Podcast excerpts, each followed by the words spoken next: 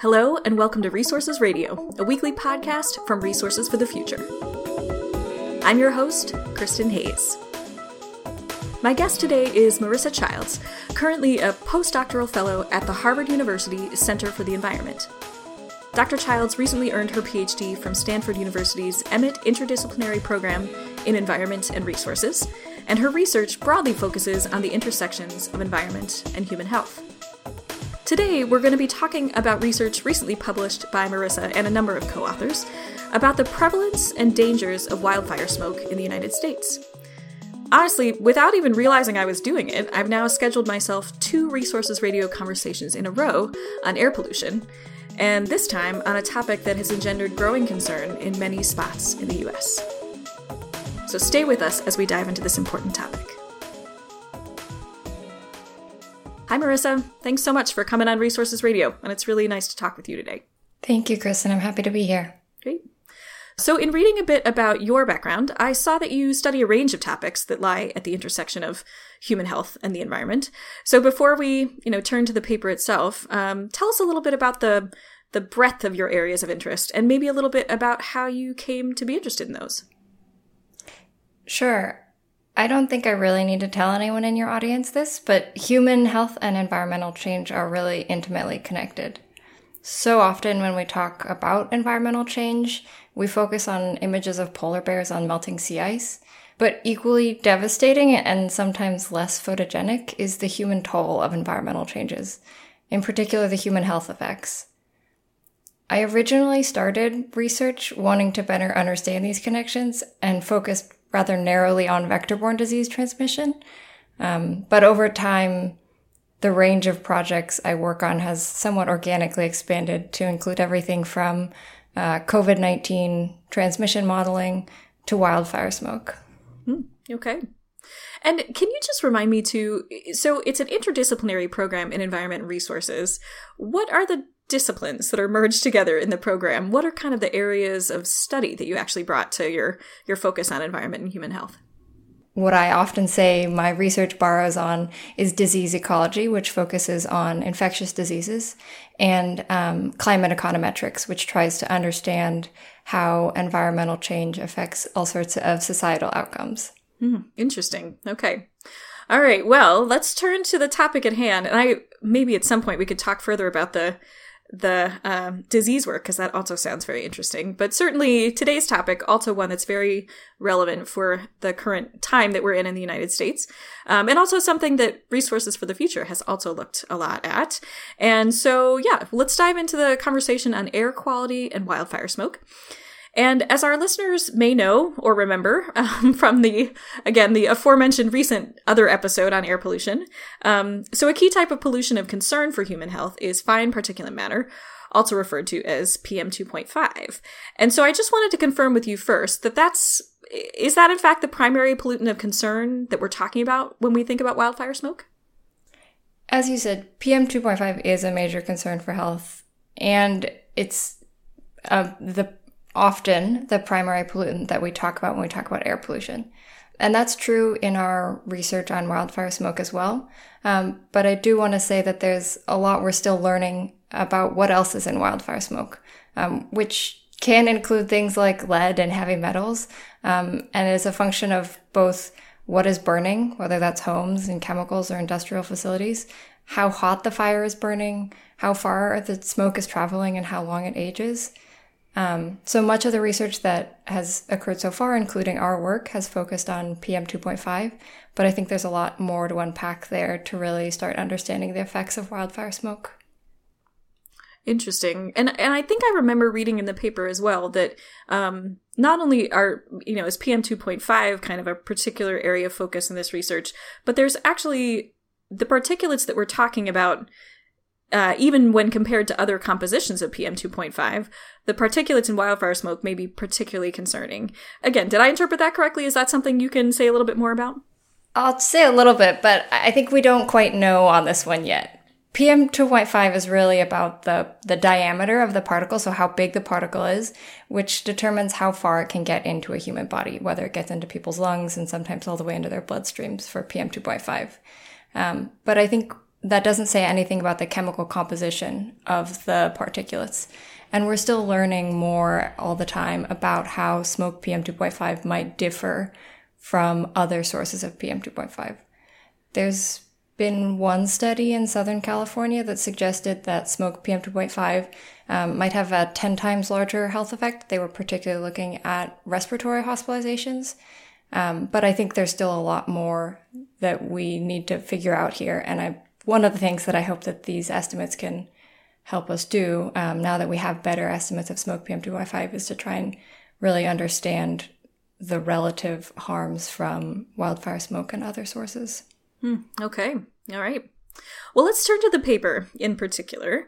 And uh, I, I wanted to note that, you know, you and your co-authors worked to pretty, from my relative layman's point of view, but pretty significantly advance the methodology of how we understand the distribution of PM2.5 from wildfires in the US. And so um, it is, you know, in many ways a methodological paper. And I guess I wanted to start by asking um, what were the challenges in previous methodologies that you were working to overcome? And maybe, you know, what were some of the innovations that you all brought to bear and how you, you think about understanding the prevalence of PM 2.5? Mm-hmm. I think this paper's main offering is that it, it takes a first step towards trying to quantify smoke PM 2.5 over the entire US for as long of a time period as we could, which in this case was 15 years. And previously, we just didn't have these types of estimates, which made all sorts of other studies looking at both drivers and impacts of wildfire smoke so much more difficult to do. In doing this research, there were definitely some challenges, and I think there's two big ones that I want to highlight. The first of those in measuring wildfire smoke is the somewhat obvious one of how do we attribute PM 2.5 to wildfire smoke. What we observe on the ground is just total PM 2.5. But given that total daily concentration, it's not obvious which of the PM 2.5 should be attributed to wildfire smoke.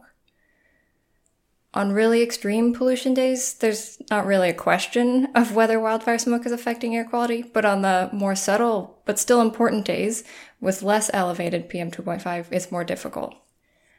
Our solution here was to combine data from these ground based air pollution monitors with satellite based estimates of where wildfire smoke is.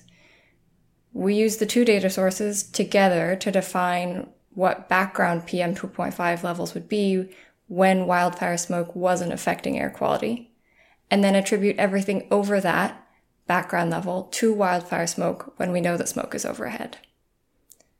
This lets us define smoke PM 2.5 in the locations where we have monitors. But the second challenge is that these ground monitors only exist at a couple thousand locations in the contiguous US. And there are large expanses of the US, especially in the West, without monitors. So to come up with spatially continuous estimates of smoke PM2.5, we trained a machine learning model on satellite data to predict smoke PM2.5 in locations with the monitors, and then predict in new locations to come up with these continuous estimates over the contiguous US. I do want to just note that while these were, I think, advances in coming up with smoke PM2.5 estimates, they really build on a rich existing literature that has isolated smoke PM2.5 in other contexts or predicted total PM2.5 in other locations. Hmm, interesting. Yeah, and this is also reminding me again of that recent additional conversation about air pollution where um, some of the very same challenges were called out. You know, the lack of of widespread monitors, particularly of certain types of pollutants, and the need to sort of combine data sources in order to really get robust pictures. So I'm I'm definitely getting a stronger sense of um, how folks are innovating when it comes to air quality research these days. It's very very interesting. Um, and where did that satellite data come from? Is that something that's sort of widely available, or is that a a kind of a novel data source that you brought to bear here? The estimates of smoke plumes that we used are from the NOAA hazard mapping system. Um, they have analysts that draw plumes over the US every day using geostationary satellites. Um, so that's a publicly available data source and one that's been used for many years to estimate um, where wildfire smoke is occurring. But I think one of the challenges with that is, is, is we just are seeing from sky. So we don't actually know that given a plume, where in the atmospheric column the smoke really is and whether it's affecting people on the ground. Hmm. Interesting. Well, let's turn to some findings, and there are many in this paper. You were really able to look at exposure to wildfire smoke across a range of dimensions. And maybe I can start with geographic, of course. Uh, you know, you mentioned you were able to extrapolate to the full United, States or at least the lower 48, I guess, uh, United States. And then also a little bit maybe about the temporal dimensions, because you did also note that, um, you know, there are a number of years of data here. So I'd love to hear more about how exposure has changed, is differed based on geography, and also maybe how it's changed over time. So can we start there? Yeah, sure. Unsurprisingly to most folks, um, one of our big findings is that smoke is increasing fastest in the American West. And we find in some places, wildfire smoke is contributing up to 5 micrograms per cubic meter more to average annual PM 2.5 levels than it was a decade ago. And to put those 5 micrograms into context, the EPA annual standard is 12 micrograms per cubic meter. So this is really a large increase over just a decade. I think a second temporal finding is that we're seeing increases not just in average smoke PM 2.5, but also in the number and uh, extent of extreme smoke days. We considered a whole bunch of definitions of extreme, but I'll focus on a central one, which we defined as days with smoke PM 2.5 concentrations above 100 micrograms per cubic meter, which would be unhealthy in terms of the air quality index. Over the last decade, we estimate a 27 fold increase in the average number of people exposed to at least one extreme smoke day per year.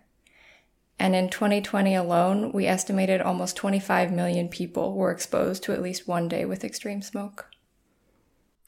And I, I also wanted to ask about another kind of set of variables that you looked at, albeit I think a little bit more initially than some of the geography and temporal questions, but you did also touch on some demographic variables such as race and income in terms of looking at exposure as well. And so I know there's probably a lot more that you could do there, but can you can you say a little bit about what you have been able to look at so far and what you might be able to do moving forward?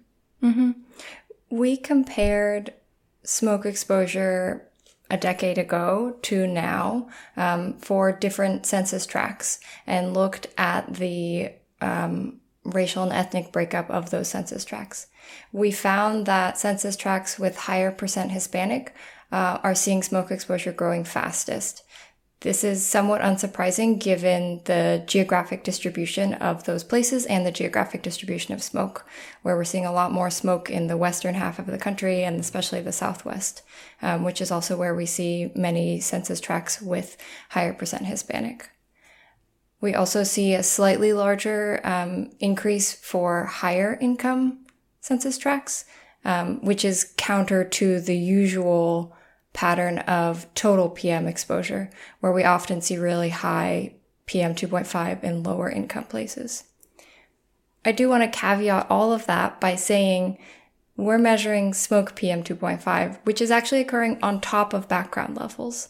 So while these exposures might be different from the patterns of total PM2.5, it's important to think about the fact that these operate on top of existing PM2.5 levels and on top of existing vulnerabilities. Right, right. So you shared a little bit of the intuition of, of why Hispanic populations might have been kind of disproportionately exposed. But I'm curious about the high income piece. Is that because of where locations of you know expensive properties are in relation to where wildfires are happening or can you say a little bit about the intuition there Mm-hmm. I think part of that may just be driven by the relatively wealthy census tracts in many parts of California. Um, we didn't break that down in particular, and I think that's something we could do more with. But I think that's an explanation for the patterns we see. Yeah, interesting. Okay. Well, I'm gonna I'm gonna hone in on a statistic that um, very similar to the one you mentioned before, but really really brought home for me um, kind of what we're what we're dealing with here. And you wrote in the paper that some of these western regions saw decadal increases in annual smoke PM 2.5 of 5 micrograms per cubic meter or greater, as you mentioned. And then the paper notes that is an amount comparable in absolute magnitude to the reduction in PM 2.5 brought about by the Clean Air Act in the US. So I'm, I want to restate that because that really struck me. So we're talking about decadal increases that are comparable in magnitude to the reductions brought about by the most comprehensive clean air regulation in the United States. So this is really this is really the kind of illustrative of the magnitude of the challenge that we're talking about here.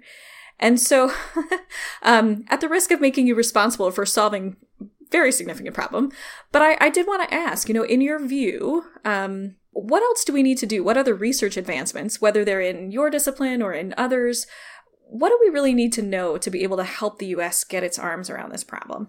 Mm-hmm. Again, a huge question, but I'd welcome your insights on that. Yeah, I think there are lots of big questions here, and maybe I'll separate them into somewhat arbitrary binary, but questions about the impacts of wildfire smoke and questions about the drivers and determinants of wildfire smoke. I think on the impact side, which is where my research more lies, um, one big question is to understand the long term health effects of smoke exposure and the health effects of chronic repeated exposure, as is becoming a problem for a lot of people in the West on the drivers and determinant side, a question that I am wildly ill equipped to answer is is whether and how to think about regulating wildfire smoke PM 2.5, which is currently considered an exceptional event under the Clean Air Act. Um, and I think because the Clean Air Act has been so successful, as you mentioned, now wildfire smoke is making up a very large portion of the pollution that people are exposed to, but is not regulated under there. I think we also need to figure out how to prevent these kind of enormous fires that produce so much smoke. That's going to involve both more prescribed burns, thinning, um, and again, this is not something within my discipline, but it is a really important thing for us to figure out because wildfire smoke, as we've just discussed, is just growing so rapidly as a problem. Mm-hmm. Yeah, and are there any kind of areas of interest for you personally that you're looking to do next in this on this general topic? Yeah, I actually didn't set out on this research to do this study at all. I started out wanting to um, study the health effects of wildfire smoke. I was wondering what are the mortality effects? Do they differ from total PM 2.5? And I realized that that study was really challenging to do because we didn't have estimates of smoke PM 2.5. We just didn't know how much people were being exposed to. And so it led us down this long rabbit hole of, of this entire study. And so I'm excited now to get to use these estimates. It's a really terrible pollution problem that we're facing, but I think this data set is the beginning of how we can start to study it for some things. Um, and so I think, you know, after all the effort that we put into to making these predictions, um, I hope we can now put them to good use. Fantastic.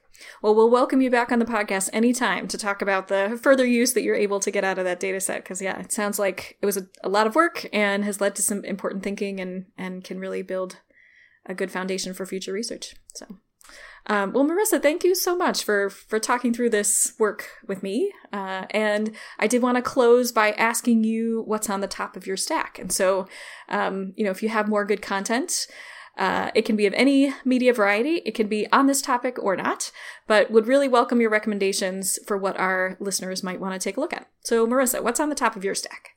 Sitting on my bookshelf right now is uh, a book called All We Can Save, which is a collection edited by Ayana Johnson and Katharine Wilkinson. Um, I've been looking forward to it for a while, but haven't had a chance to sit down with it. So, uh, hoping that maybe this winter when it gets cold, I'll sit down and read it. well, it's rapidly gotten cold here in Washington, D.C., and it's about uh, 51 degrees here right now. So our listeners have at least a few more days of cold to enjoy a good book and certainly welcome that recommendation. So, um, well, fantastic. Thank you so much. And I look forward to talking with you soon. Thank you so much, Kristin. You've been listening to Resources Radio, a podcast from Resources for the Future. If you have a minute, we'd really appreciate you leaving us a rating or a comment on your podcast platform of choice. Also, feel free to send us your suggestions for future episodes. This podcast is made possible with the generous financial support of our listeners. You can help us continue producing these kinds of discussions on the topics that you care about by making a donation to Resources for the Future online at rff.org/donate. RFF is an independent, nonprofit research institution in Washington, D.C.